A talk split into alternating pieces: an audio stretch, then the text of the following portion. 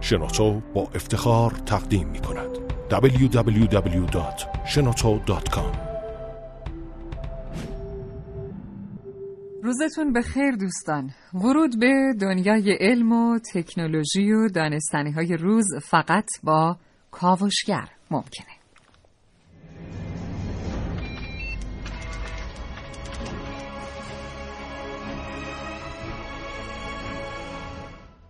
به نام خداوند بخشنده مهربان. خانم ها آقایان، دوستان شنونده سلام و این صبح زیبا بر شما خوش.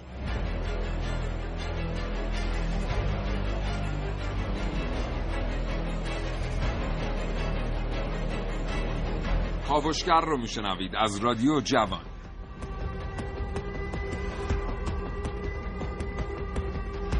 چشماتون رو ببندید و تصور کنید یک بعد از ظهر آرام که در حال تماشای فیلم مورد علاقتون هستید، ناگهان یک عنکبوت در حالی که از کار خودش آویزونه بین شما و صفحه تلویزیون قرار میگیره. عنکبوت گنده تر از اونه که بتونید خودتون رو کنترل کنید و عکس‌العملی نشون ندید. ترسیدید؟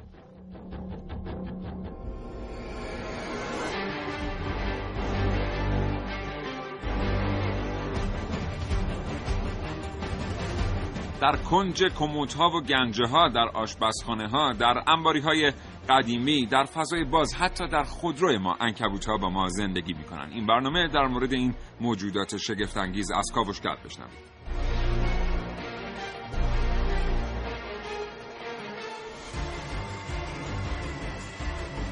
و اگر زندگی روزمره فرصت مطالعه کردن را از شما سلب کرده، این برنامه را از دست ندید. هرچند ما برای بچه‌های کاوشگر معتقد هستیم هیچ چیز در زندگی جای کتاب و کتاب خواندن رو نمیگیره.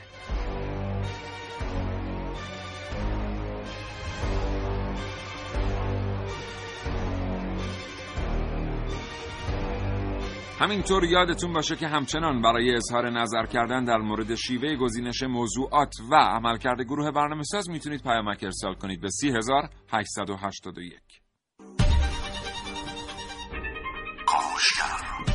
کاوشگر از کهکشان‌ها تا اعماق زمین، آنچه در دنیای امروز باید دانست. افزایش روزافزون دانش کاری و فناوری نوین، پیشرفت تکنولوژی، کاوشگر، قرن 21.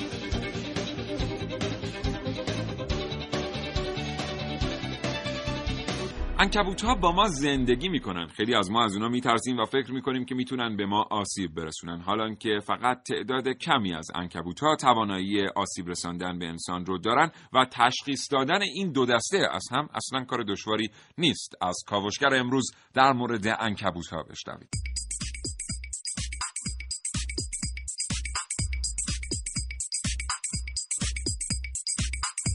در این کاوشگر میشنوید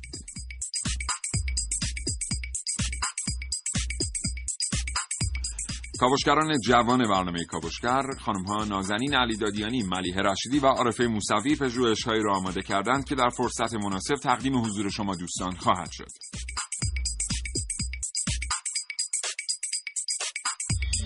محسن رسولی اینجا در استودیو حاضره تا اطلاعاتی رو که گردآوری کرده با شما دوستان به اشتراک بگذاره.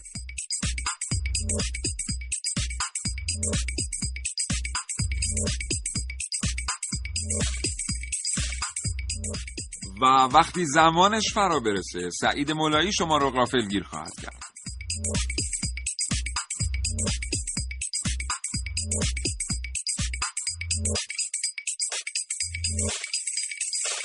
من سیاووش اغدایی هم امروز دو گفتگو تقدیم حضور شما میکنم با آقایان دکتر مجید مرادوند، عضو هیئت علمی دانشگاه اصفهان، و همچنین علیرضا زمانی، عنکبوت شناس.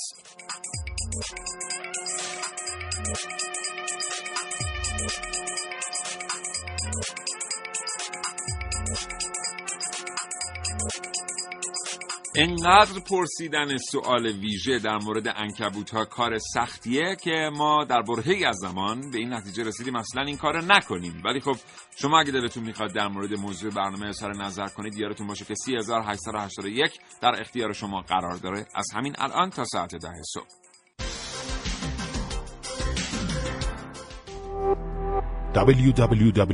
www.shenoto.com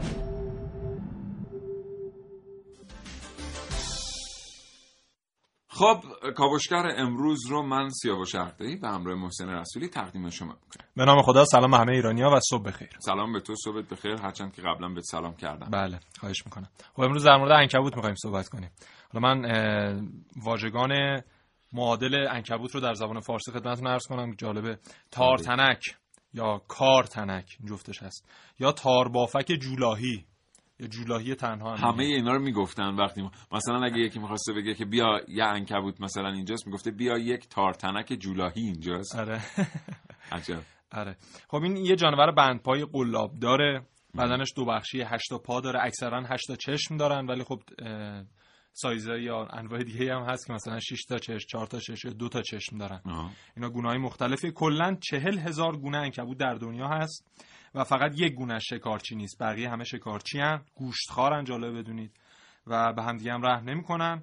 50 گونه دارای سمهای خطرناک برای انسان هستن از اون 40,000 گونه که به دو نوع عمل می‌کنن، یا در اندام محل گردش عمل میکنه و اونجا رو حالا آسیب میرسونه، یا در سیستم عصبی عمل میکنه و سیستم اعصاب به هم میریزه که میتونه خیلی خطرناک هم باشه. بله. بنابراین از کل اون 40,000 تا فقط 50 گونه سمی هست. 50 گونه سمی هستن. پس تعداد عنکبوت‌های سمی در مقایسه با عنکبوت‌های بی خطر زیاد نیست. خیلی کمه. خب البته شما گفتی که سوال پرسیدن در مورد عنکبوت یه مقدار سخت، زیادم سخت نیست. این سوالو من بپرسم با اجازهتون. آره، که به نظر شما، یعنی شما در مواجهه با یک عنکبوت سمی چه واکنشی نشون میدید و چه کار میکنید؟ در مواجهه با یک عنکبوت سمی اصلا در مواجهه با یک عنکبوت چه کار میکنید؟ آره.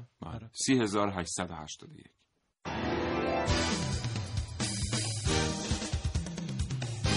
کاوشگر.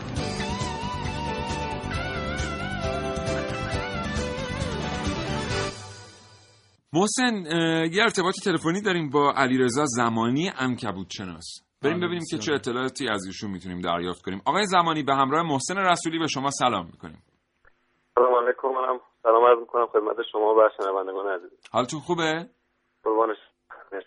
اوضاع احوال خوبه؟ آقای زمانی، شما این رشته رو انتخاب کردید، بخش خیلی زیادی از زندگی شما با عنکبوت‌ها درگیره. چرا؟ شاید بهترین پاسخی که بتونم بگم اینه که من تقریبا از زمانی که به خاطر دارم علاقه‌مند به طبیعت و موجودات زنده بودم. حالا از اون بین عنکبوت‌ها برام یک بخش خیلی مهمتری بود. چون که من دوران کودکیم کلاً به جمع‌آوری حالا نمونه‌های حشرات و عنکبوت‌ها و اینا صرف میشد، جمع میشد. پس یه علاقه شخصی بوده. بله بله. آقای زمانی، از شما میشنویم در مورد عنکبوت‌ها، اینکه چطور دسته‌بندی میشن این جانوران و چه خصوصیاتی دارن. ببینید، ما در سطح جهانی چیزی حدود تا الان 46,000 گونه عنکبوت توصیف شده که ما از این بین تونستیم یه چیزی حدود 600 گونه رو در ایران تا الان شناسایی و جمع‌بندی کنیم. طبقه بندی عنکبوت‌ها خب بر اساس ویژگی‌های مختلفی، ویژگی‌های مثلا ریخ شناسیشون اگه بخوایم حالا بررسی کنیم، ممکنه بر اساس پراکنش آرایش چشماشون باشه، ویژگی‌های مورفولوژیکشون باشه، ساختارهایی که ساختار تناسلیشون باشه. و بر این اساس می‌تونیم عنکبوت‌ها تا دسته‌بندی‌های مختلفی بر اساس خانواده و بعد زیر خانواده، جنس و گونه دسته‌بندی کنیم. خب ما در ایران حدود 45 خانواده و بیش از 200 جنس و حدود 600 گونه از عنکبوت‌ها رو تا الان تونستیم گزارش کنیم. توی گفتم خدمت. بله. خب در مورد شگفت انگیزترین گونه هایی که در ایران باشون برخورد میکنیم یا گونه هایی که ویژه ایران هستند از شما میشنویم. درست. ما یه چیزی حدود بیش از 80 گونه عنکبوت تا الان گزارش شده از ایران که بومزاد ایران هستن، یعنی تا الان به غیر از ایران از هیچ جای دیگه گزارش نشدن. حالا ما از این بین مثلا یک سری عنکبوت‌های خیلی تاپی که داریم، مثلا گونه هست به اسم اسپاریو لنوت ایرانو ماکسیموس. این گونه این هستش که تا الان فقط از یک قار خفاش در ایران کشف شده و بزرگترین عنکبوت خاورمیانه هست.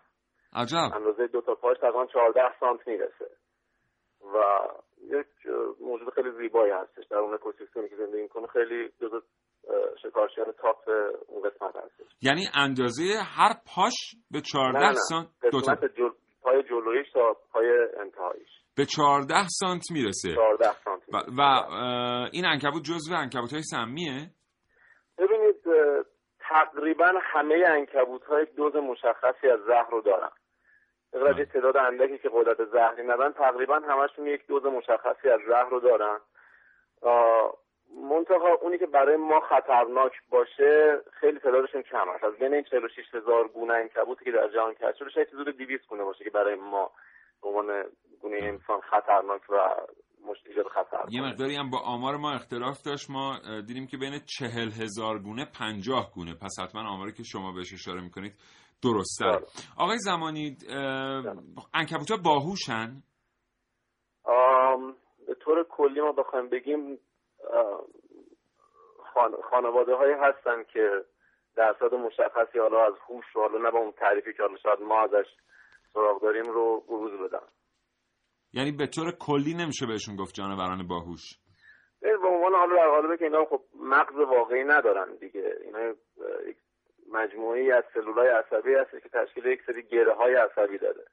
به اون تعریف ما شاید نشه باهوش دونستشون، ولی در نوع خودشون در به عنوان یک بندپاد در بعضی از نمونه هاشون درجات بسیار بالایی از شاید حالا هوش در سطح خودشون رو میتونن نشون بدن. بله.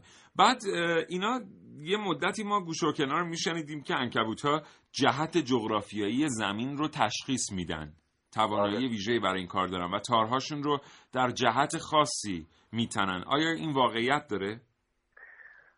ببینید، الان خب حالا یه چیز کلی که هست اینه که همه عنکبوت ها پور درست نمی‌کنن. یه چیز خوب می‌دونم این اول بگم، همه عنکبوت ها قدرت تولید ابریشم دارن، میتونن ابریشم تولید کنن، ولی همشون پور درست نمی‌کنن.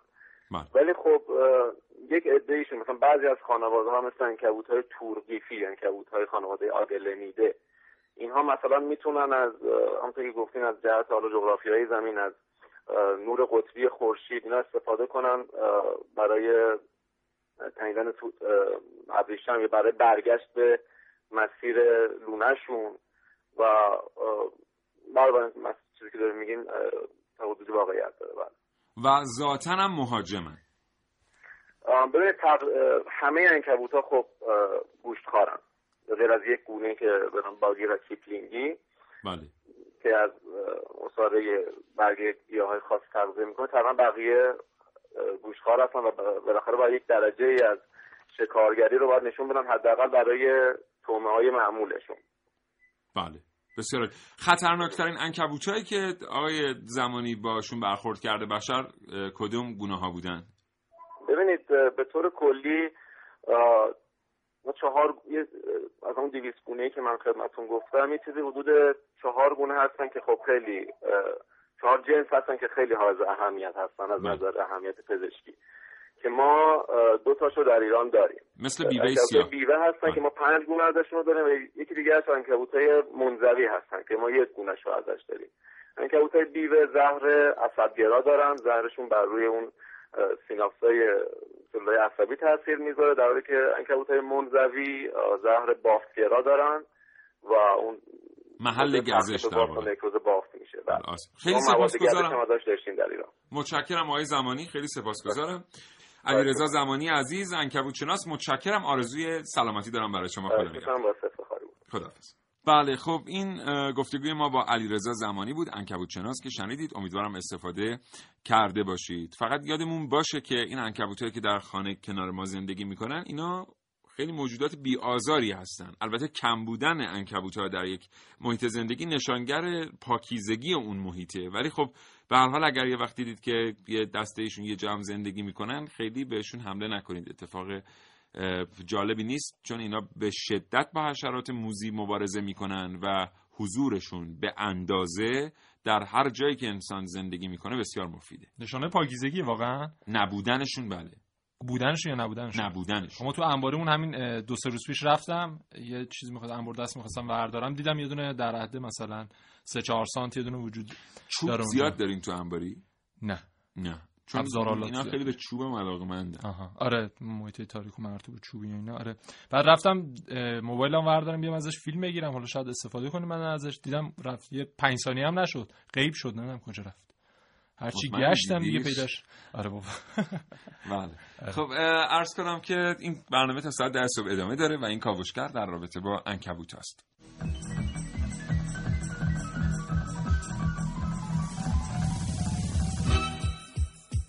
کاوشگر من نازنین علی دادیانی پیگیر شایعات موجود در فضای مجازی. شایعات از آنچه که می‌شنوید به شما نزدیک‌ترند. یکی از شایعاتی که در چند سال اخیر باز هم به صورت گسترده در فضای مجازی پیچید این بود که یک عنکبوت آفریقایی کشنده در سراسر جهان پخش شده. متن پیام به این صورته: سازمان صلیب سرخ جهانی عکسی از یک عنکبوت آفریقایی که به دلایل مجهولی در سرتاسر جهان پخش شده منتشر کرده. نیش این عنکبوت تا 4 روز هیچ تأثیری نداشته و وقتی عیان می شود که کار از کار گذشته. اول اینکه وقتی گفته میشه صلیب سرخ این خبر رو اعلام کرده، قطعا نگفته یک نوع عنکبوت آفریقایی و نوع عنکبوت رو برای اطلاعات بیشتر و دقیق‌تر بیان کرده.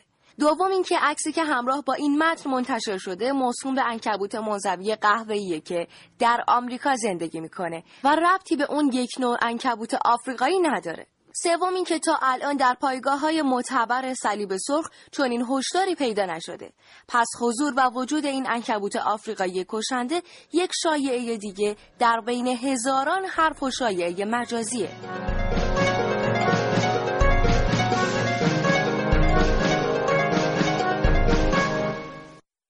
خب محسن، بله، تار عنکبوت آره، همه عنکبوت تار نمیتنن. بله.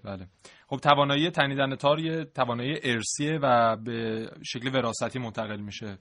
یک چیزی نیست که مثلا اکتسابی باشه و یاد بگیرن اینها. یه شبکه‌ای از رشته‌های پروتئینه، رشته‌ها با بی‌نظمی به هم میپیچن و اون بی‌نظمیه باعث میشه که یه خاصیت کشسانی داشته باشن. و میدونیم که قدرتش بهش اصطلاحاً میگن فولاد زنده دیگه و میگن که این حالا اگه یه تور بزرگ ازش ساخته بشه، قدرت نگه داشتن یک بوئینگ 747 رو داره و به این میزان میتونه انرژی مالی در خودش دفع کنه و قدرت داشته باشه. حالا در زمینه پزشکی و صنعت هم کاربرد داره. شما چیز می‌خواید بفرمایید؟ من می‌خواستم یه چیزی اضافه کنم خیلی کوچیک که عنکبوت‌ها موقعی که این تارو میتنن از یه توانایی ذاتی برخوردارن و اینکه بتونن استحکامش رو تضمین کنن با اون گره‌ها و جای گره‌هایی که تشخیص میدن. ولی اونها یه کار دیگه هم می‌کنن. یعنی فقط جای این گره‌ها به خاطر استحکام نیست، بلکه به خاطر اینه که حرکت از یک نقطه از تار به مرکز یا نقاط دیگر تار بهتر منتقل بشه. اگه دقت کنیم عنکبوت‌ها در یک نقطه‌ای از تار می ایستن و اگر حشره‌ای در نقطه دیگری از تار به دام بیفته، تکون‌های حشره روی تار خیلی خوب منتقل میشه به عنکبوت‌ها. یعنی این دوتا نکته رو در نظر میگیرن، در کنار استحکام به قدرت تور برای جابجا کردن حرکت تومم توجه دارن. بله. خب گفتم در زمینه پزشکی و صنعتی کاربرد داره. ببینید به دلیل انعطاف بالاش مثلا تو تهیه نخ جراحی، توی حالا تولید زردپی و ربات مصنوعی، حتی در تولید دستکش جراحی کاربرد داره. مثلا میدونیم که تار عنکبوت حاوی مقدار زیادی نمک و مواد ضد باکتری و ضد قارچه، به خاطر همین میان نقش ضد عفونی کنندش رو استفاده میکنن و به عنوان پانسمان هم حتی استفاده میشه در پزشکی. در صنعت هم به عنوان حالا مثلا ازش تناب کوهنوردی میسازن، چتر نجات، تور ماهیگیری، لباس قواسی مقاوم در برابر کوسه، لباس ضد گلوله، اینها رو ازش میسازن. و میدونیم که قطر تار هر تار عنکبوت 0.02 میکرونه که میشه 1/10 تار موی انسان و این با اون قطر اندکش همچین استحکامی داره و استحکامش در عین چه قرمگیه. چون ما زمانی که استحکام رو کم میخوایم افزایش بدیم، چه قرمگی حال در مواد مختلف چه قرمگی دچار آسیب میشه، زمانی که می‌خوایم چه قرمگی رو افزایش بدیم استحکام کم میشه. اما این در تار عنکبوت این دو تا خاصیت رو با هم داره و به خاطر همینه که اینقدر حالا خواص خوبی داره دیگه، اینقدر قویه. خیلی خوشحالم از اینکه به هر حال تو با اطلاعاتی که داری از مهندسی متالورژی تونستی در مورد این موضوع صحبت بکنیم. جالب بود، من به این فکر نکردم. شما هر جا استحکام بخوای افزایش بدی چه قرمگی کاهش پیدا می‌کنه. بله در مواد مختلف، مثلا در چه می‌دونم در همین فولاد، شما زمانی که استحکام رو می‌خوای افزایش بدی اون چه قرمگی دوچار مشکل میشه. یعنی بخوای در ابعاد چیزی دارم میگم و در ابعاد کوچیکی مثل تار عنکبوت و زمانی هم که چه قرمگی بخوای به دست بیاری اون استحکامه. ولی در تار عنکبوت این دوتا هر دو بالان. دقیقاً بله. به هر حال خیلی چیزا میشه از طبیعت یاد گرفت و با کدشکنی اونها ممکنه بشه به خیلی چیزای جدید دست پیدا. آره یه نکته دیگه هم در مورد تار عنکبوت بگم که میگن 300 میلیون سال، حالا طبق شواهد 300 میلیون ساله که عنکبوت‌ها میتونن تار بتنن و میگن این خاصیتش تولید تار در عنکبوت‌ها بسیار زودتر از خاصیت مثلا توانایی پرواز در حشرات مختلف مثلا به وجود اومده و در حشرات، یعنی اوایل عنکبوت‌ها اون حشرات که پیاده می‌رفتن رو می‌گرفتن، آره، آره. بعد کم کم رفتن، آره. پیوستن به شکارچیان پرندگان. ممنون از تحلیل خوبت. خواهش می‌کنم، متشکرم از تو محسن. این برنامه کاوشگر همونطور که تا الان شنیدید در مورد عنکبوت‌هاست. همین الان یه بار دیگه به شما سلام می‌کنم، به شمایی که به جمع شنوندگان رادیو جوان پیوستید. برنامه‌ای که می‌شنوید کاوشگر. تجربه بالاترین سطح فناوری حق هر ایرانی. کاوشگر، کیفیت همه چیز، از هوایی که تنفس می‌کنیم تا آبی که می‌نوشیم، از خودرویی که می‌رانیم تا لباسی که می‌پوشیم، به پیشرفت فناوری در کشور مربوط است. کاوشگر.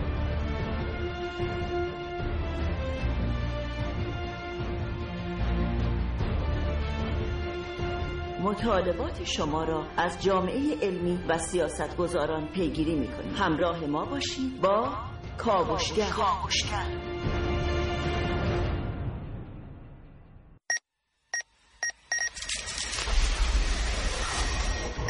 من یک کاوشگرم که کاوش‌هامو با شیوه‌های متفاوتی به شما ارائه میدم. ویدیو، شبکه‌های اجتماعی، خبر، سینما. با من باشید در کاوشگر جوان. اگه ازتون بپرسم از چه نوع عنکبوتی میترسید، جوابتون چیه؟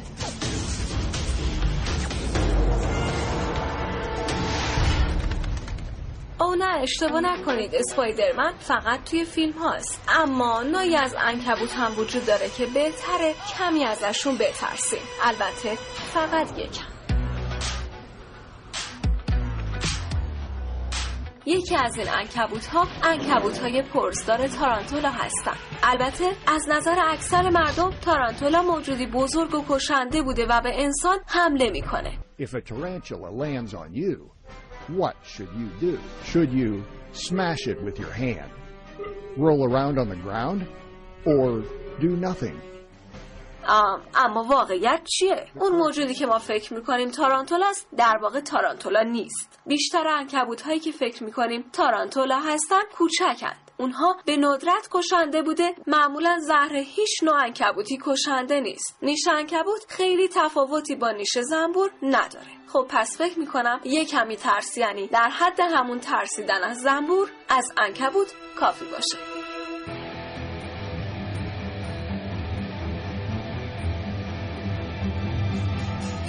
عارفه موسوی، کاوشگر جوان.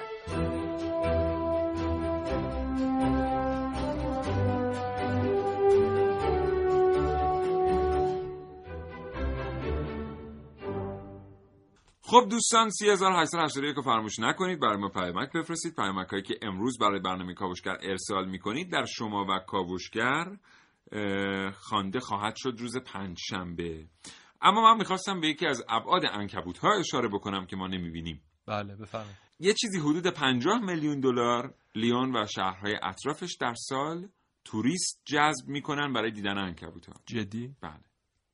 خیلی زیاده. یک موزه عنکبوتای تاکسی. نه، موزه نیست، در واقع در محیط طبیعی میتونن این عنکبوت‌ها رو ببینن. همونطور که آقای زمانی اشاره کردن 80 گونه عنکبوت بومزاد ایرانن، یعنی دانشمندان اگر بخوان این عنکبوت‌ها رو ببینن و حداقل تجربه لمسشون رو داشته باشن، چاره‌ای به غیر از سفر کردن به ایران ندارن. بله. چون این 80 گونه اصلا در جای دیگری یافت نمیشن. بله. و اینو بهش میگیم توریسم علمی، یعنی اینکه مثلا دانشگاه تهران میاد با یکی از دانشگاه‌هایی که این رشته رو دارن در خارج از کشور یه تفاهم‌نامه‌ای رو امضا میکنه. سالیانه تعدادی از دانشجویان اون کشورها میان برای دیدن این گونه‌ها. و اصلاً در حوزه توریسم غیر علمی هم این مشتری داره، یعنی یه عده از کسانی که میان صرفاً برای ایران گردی، اگر بهشون پیشنهاد داده بشه در اون سبد پیشنهادات مختلف در کنار دیدن بازار تهران، تخت جمشید و خیلی چیزهای دیگر، این چند جانور رو هم در یک توری ببینن، بسیارشون استقبال میکنن. مثلا بیا خونه ما، مثلا ما انباریمون انباری شما و اون پولی ازشون میگیریم، به هر حال میگیم که انباری در اختیار شما، به شرطی که بتونین عنکبوت رو متقاعد کنین که چند ثانیه وایسید ببیننش.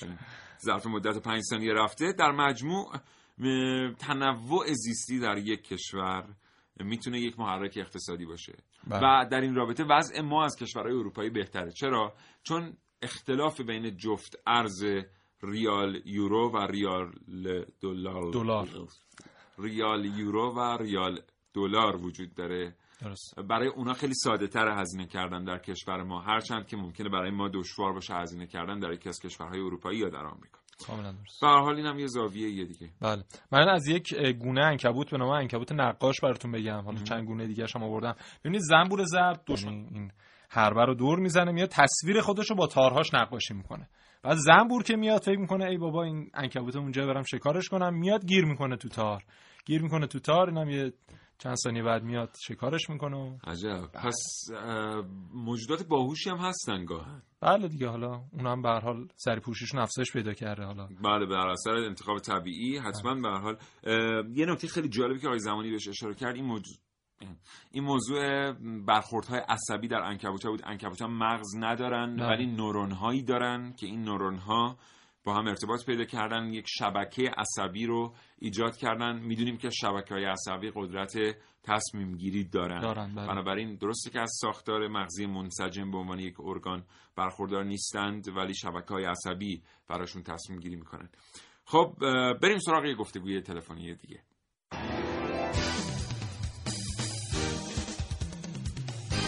کاوشگر.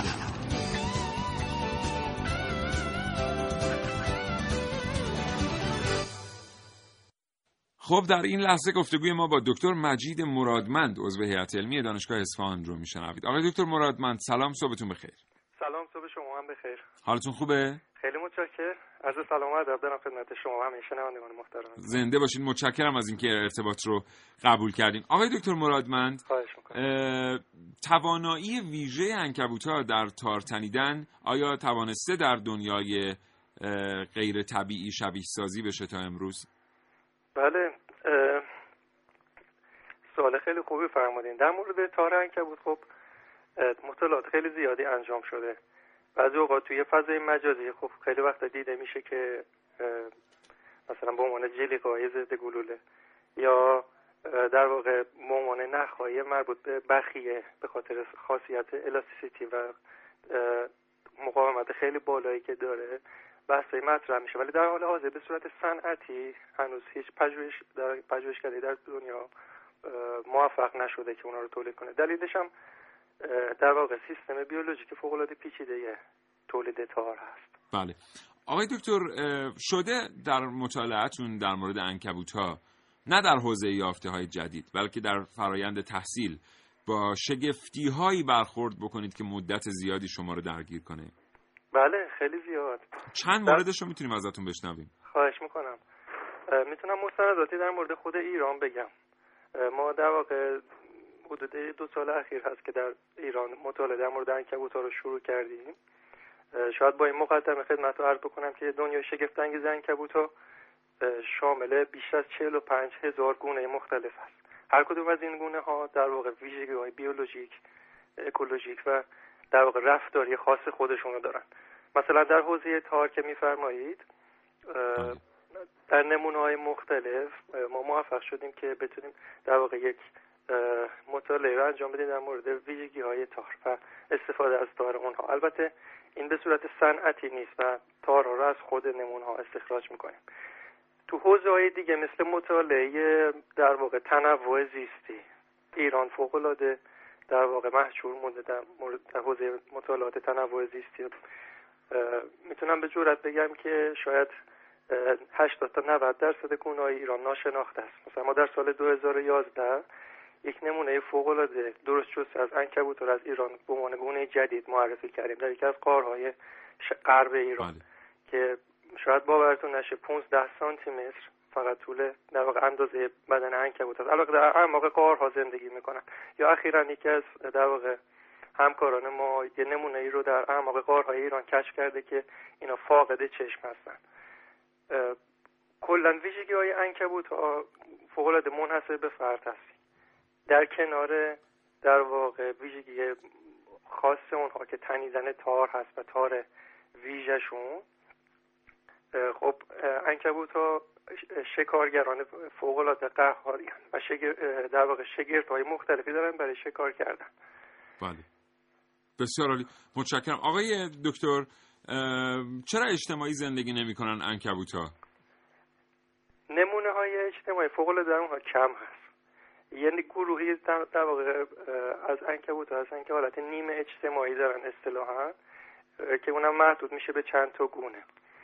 اجتماعی زندگی نکردنشون شاید در واقع به این دلیل باشه در فرگشت زیستی که اونها نیازی نداشتن که اجتماعی زندگی بکنن.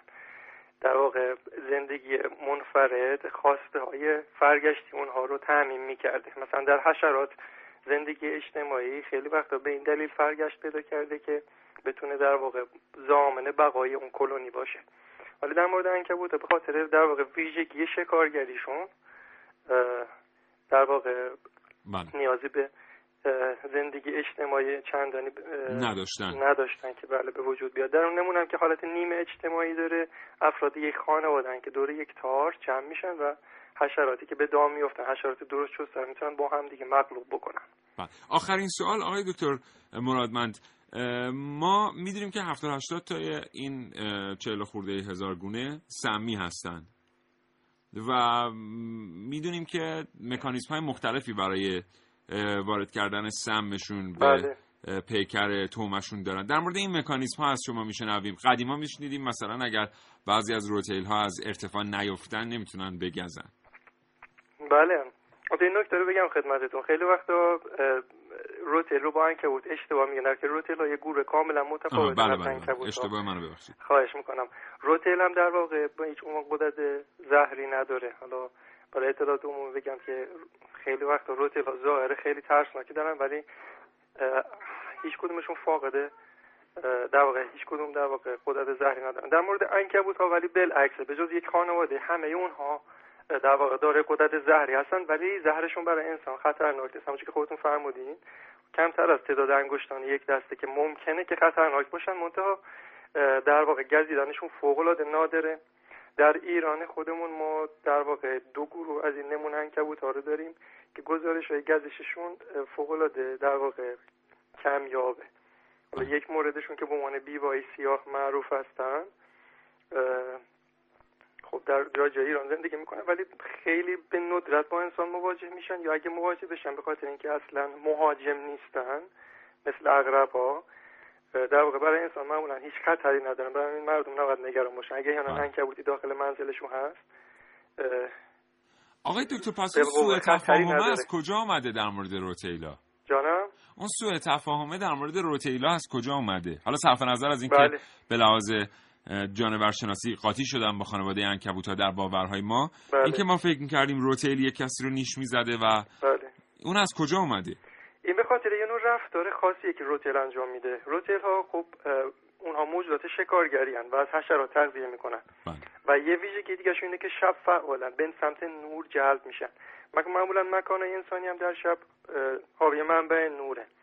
از این جهت روتیل ها وارد منازل مسکونی معمولا میشن در جستجوی حشرات و خیلی وقت حشرات خب دوره منابع نوری که روی سقف جمع میشن، اینها به سمت سقف حرکت میکنن.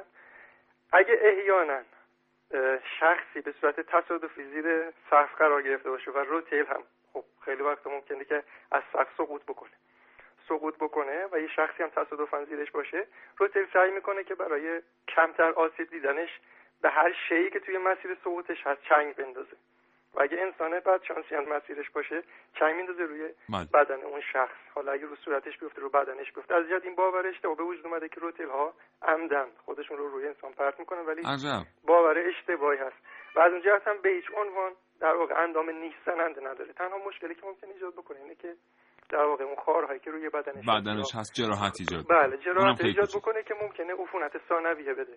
ولی خیلی از در واقع علائم گزیدگی که در اشخاص ظاهر میشه حاصل تلقینه. یعنی شخص فکر میکنه که در واقع گزیده شده و خیلی جالبه که بدن واکنش نشون میده، مثلا تنگی نفس یا فشار خون بالا ناشی از تلقین خود شخصه به خودش، در حالی که هیچ در واقع تزریق زهری صورت نگرفته. شخص رو با آروم کردن یا با روحیه دادن و اینکه در واقع باور عمومی رو اصلاح بکنیم که اینها بهش عنوان گزنده نیستن، میشه در واقع این عجب. چقدر این برنامه خوبی بود. اصلا علاقمند شدم به عنکبوت ها و روتیل ها. حالا واقعا تا حالا فکر میکردم این درسته که قابلیت گزیدن آدم‌ها رو روتل‌ها دارن و خودشون از ارتفاع پرت. خیلی جالبه که بله. حتی میتونم، چون دقیقاً مرجع رو به خاطر نمیارم نمیگم، ولی حتی میتونم بگم تو یکی دو جای علمی هم من شنیده بودم این اظهار نظر رو که حذر کنید از موجودات سیاه پشمالوی اینجوری که اینا از سقف اگه بیافتن روتون میتونن نیشتون بزنن، ولی خب اینطور نیست. متشکرم. اجازه بدید من یه سوال ببخشید. سلام عرض می‌کنم خدمت شما، آقای مرادوند رسولی هستن. سلام. حالتون خوبه؟ زنده باشید. پس این فرمایشات شما این قضیه رو نقض میکنه که نیمی از عنکبوت‌های خطرناک دنیا در شمال و جنوب ایران هم پیدا میشن. اینو قبول دارید شما یا نه؟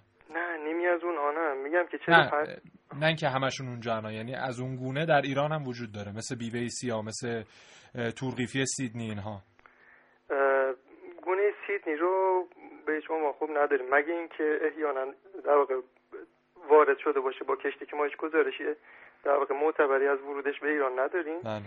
منتها در مورد بیوای سیاه، اینها چندین میلیون ساله که در ایران زندگی میکنن، ولی گزارشات گزش یک مورد یا یه چند موردی بوده در شمال خراسان که متاسفانه کشاورزان درگیر شده بودن با این قضیه، اونم خیلی تصادفی موقع درو کردن گندم. حالا توی فصلی از سال یک دفعه تعداد این عنکبوتا زیاد شده بوده از جنس لاترودکتوس و داخل بوته‌های داخل گندمزارها، اینا به صورت سنتی که گندم‌ها رو درو می‌کردن اینا رو تصادفاً داخل مشتشون می‌گرفتن. خب نمونم عنکبوتم یکی رفلکسین نشون میده و یه اسم سنتی هم مثلا که داره، دلمک، دلمک، یه همچین چیزی مثلا که بهش بله اسم واژه در واقع فارسی هم داره بهش میگن دلمک. آها. شمال خراسان. بعد مثلا که از سال 1980 به بعدم دیگه مرگی از اصلا نیش زدن عنکبوت‌ها در کل دنیا گزارش نشد، حالا به خاطر اون پاز زهر و اینا.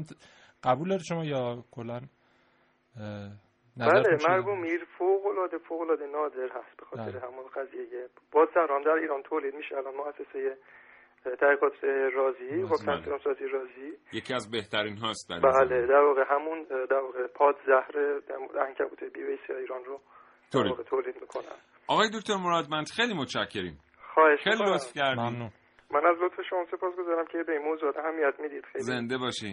اطلاعات عمومی خیلی خوب است. حالا امیدوارم که برنامه‌ها ادامه پیدا بکنه. حتما همینطور خواهد بود. به همکاران محترمتون در دانشگاه اصفهان سلام برسونید. آرزوی موفقیت می‌کنیم براتون. خدا نگهدار. خدا نگهدار شما. برای یه کاوشگری مثل من مهمه که به هر چیزی از یه زاویه جدید نگاه کنه. نگاه کاوشگر جوان.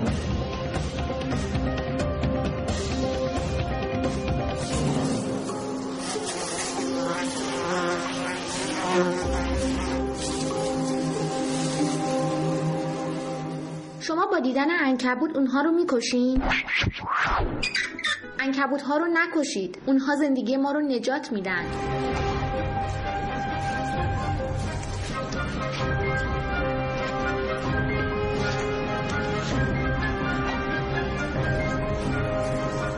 هر عنکبوت سالیانه 2000 تا از حشرات موذی رو میخوره، حشراتی که میتونن به غذاهای مورد استفاده ما آسیب برسونن و باعث بشن ما از بین بریم.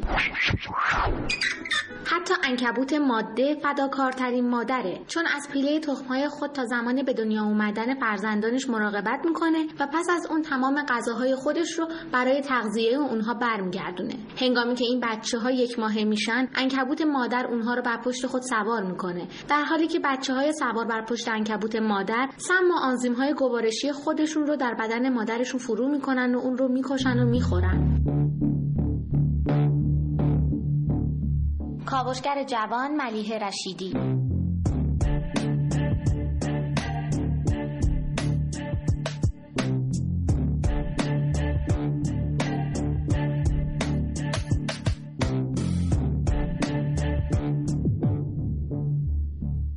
خب یه جایی میخوندم که بزرگترین صادرات آمریکا بله چیه محسن؟ نمیدونم، صادرات زیاد داره. بزرگترین صادراتش ولی میگن سوسکه. جدی؟ باور کن. یعنی میزان سوسکی که توسط محموله های کارگو از آمریکا به کشورهای دیگر حمل میشه عجب انقدر زیاده که حالا نمیدونم که حالا در ادبیات مقالات به شوخی یا به جدی ولی میگن بزرگترین صادرات آمریکا سوسکه. آخه من یادم بچه که بودم همون اگه سوسکاش میگفتن، چون سوسکه خیلی عبادش بزرگ بود، میگفتن این سوسکه آمریکاییه. چون بزرگ بود. حالا شاید وجه ممکنه خیلی اصلا حالا کاش با جانورشناس در این رابطه صحبت کرده بودیم، مثل اینکه مثلا یه گونه هایی که در ایران به سوسک تایلندی یا سوسک چینی یا سوسک آمریکایی یا اینا معروف شدن واقعا یه ارتباطی به این جابجایی اینا با کشتی داره. اینم بهت بگم که سوسک‌ها بزرگترین جهانگردهای جهان هستن، یعنی ما هنوز هیچ گونه دیگه‌ای از موجودات رو و جانوران رو در دنیا نداریم که به اندازه سوسک‌ها جهانگردی کرده باشن. حالا برای چی به این موضوع اشاره کردم؟ یه مدتی ما اخباری رو میشنیدیم در مورد جابجایی گونه‌ای از عنکبوت‌های سمی توسط بارهای قهوه برزیل از آمریکای لاتین به بسیاری از کشورها. یه مدتی خیلی هات شد این موضوع، بعد روزنامه هم که خب از اون چیزی که باید داغ‌ترش کردن، چند تا فیلم هم در این رابطه ساخته شد که عنکبوت‌ها باعث کشته شدن آدم‌ها می‌شدن، می‌گزیدنشون، در حالی که اصلا زیستگاه اصلیشون آمریکا نبود و از آمریکای لاتین به اونجا با چند تا هواپیما سفر کرده بودن. بله. همینجا در مورد این فیلم‌ها که خیلی‌ها ممکنه دیده باشن یه صحبت کوتاهی می‌کنیم. همونطور که آقای دکتر مرادوند گفتن، به این سادگی‌ها کسی در اثر گزش عنکبوت از بین نمیره و محسن هم که گفت از 1980 هیچ مرگی گزارش نشد، هیچ مرگی در اثر نیش عنکبوت گزارش نشد. بعد حالا گفتید آمریکا، در آمریکا شمالی یک عنکبوت جدید هم کشف کردن که دوزیسته و ماهیخواره، خیلی جالبه، یعنی میره حالا دو تا پای عقبش رو به سنگی جای گیر میده و با استفاده از دو پای جلوش 8 تا پا داره، حالا 4 پا 2 پا یه جور تقسیم بندی میکنه که بتونه ماهی رو بگیره. آره، بعد یه آنزیم سم عصبی داره که اینو تزریق میکنه به اون ماهی و گوشتخوارم که هست و دیگه همه چی مهیا و دیگه میتونه شام خوبی بخوره با امکاناتی که طبیعت در اختیارش قرار داده.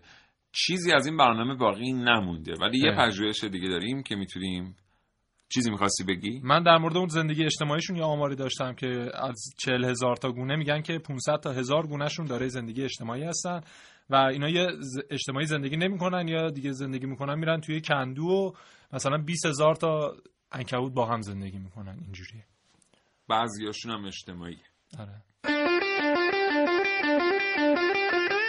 فولاد زنده این عنوانی است که دانشمندان برای بیان خصوصیات تار عنکبوت انتخاب کردند. تار عنکبوت مقاومت بالایی دارد و در این حال بسیار سبک و انعطاف‌پذیر است. این فولاد آنقدر محکم است که میتوان از آن توری ساخت و با آن یک بوئینگ 747 را متوقف کرد و در این حال آنقدر سبک و انعطاف‌پذیر است که میتوان از آن لباس تهیه کرد. بنابراین کاربردهای آن در پزشکی و صنعت بسیار زیاد است.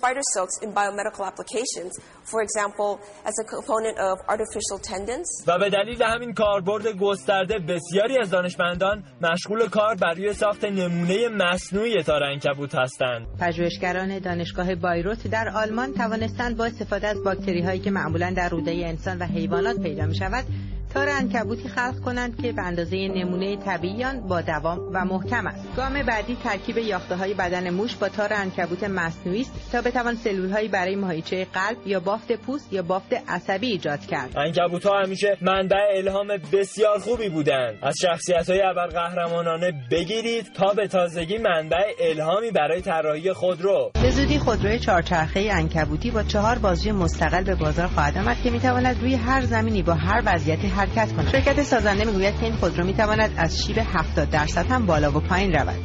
پس اگر دفعه بعد جای عنکبوت یا تار عنکبوت دیدید نترسید و از نزدیک به آنها نگاه کنید. شاید شما هم بتونید از اونها الهام بگیرید. البته یادتون نره خیلی نزدیک نرید چون خیلی از عنکبوت‌ها سمی و خطرناکن. من سعید مولایی، کاوشگر جوان. خب این برنامه هم به پایان خودش رسید محسن. ای بابا. چیزی هست که تو بخوای اضافه کنی؟ اگه اجازه بدید یه نکته خیلی کوتاهی، چون سوال پرسیدم از شنوندگانمون که در مقابل با عنکبوت چه کار می‌کنید. من روش‌های مبارزه‌اش، حالا اگه با یک عنکبوت سمی خدای نکرده مواجه شدید، میگن لباس خیلی مهمه، این که چه لباسی تنتون باشه که بتون نفوذ کنه یا نه. کفش، دستکش اینا اگه داشته باشید که احتمالاً نداریم دیگه، چون مثلا بله دیگه. دستکش دیگه همیشه، مگه اینکه موقع جوشکاری مثلا آدمونیش بده. بعد یه روشی هم از امواج فراسوتی یا اولتراسونی که اینو حالا از محدوده شنوایی انسان خارجه، ولی خب این تأثیر میذاره رو حشرات و اونا رو دور میکنه از منطقه که انسان باشه.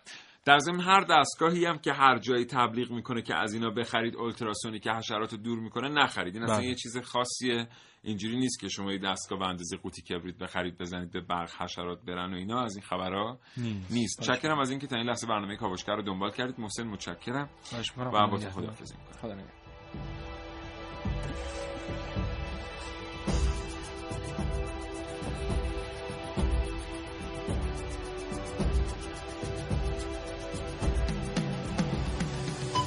برنامه به پایان رسید. امیدوارم حاصل تلاش من و همکارانم نظر شما دوستان شنونده رو تأمین کرده باشه. تا یک فرصت دیگه شاد و تندرست باشید. خدا نگهدار.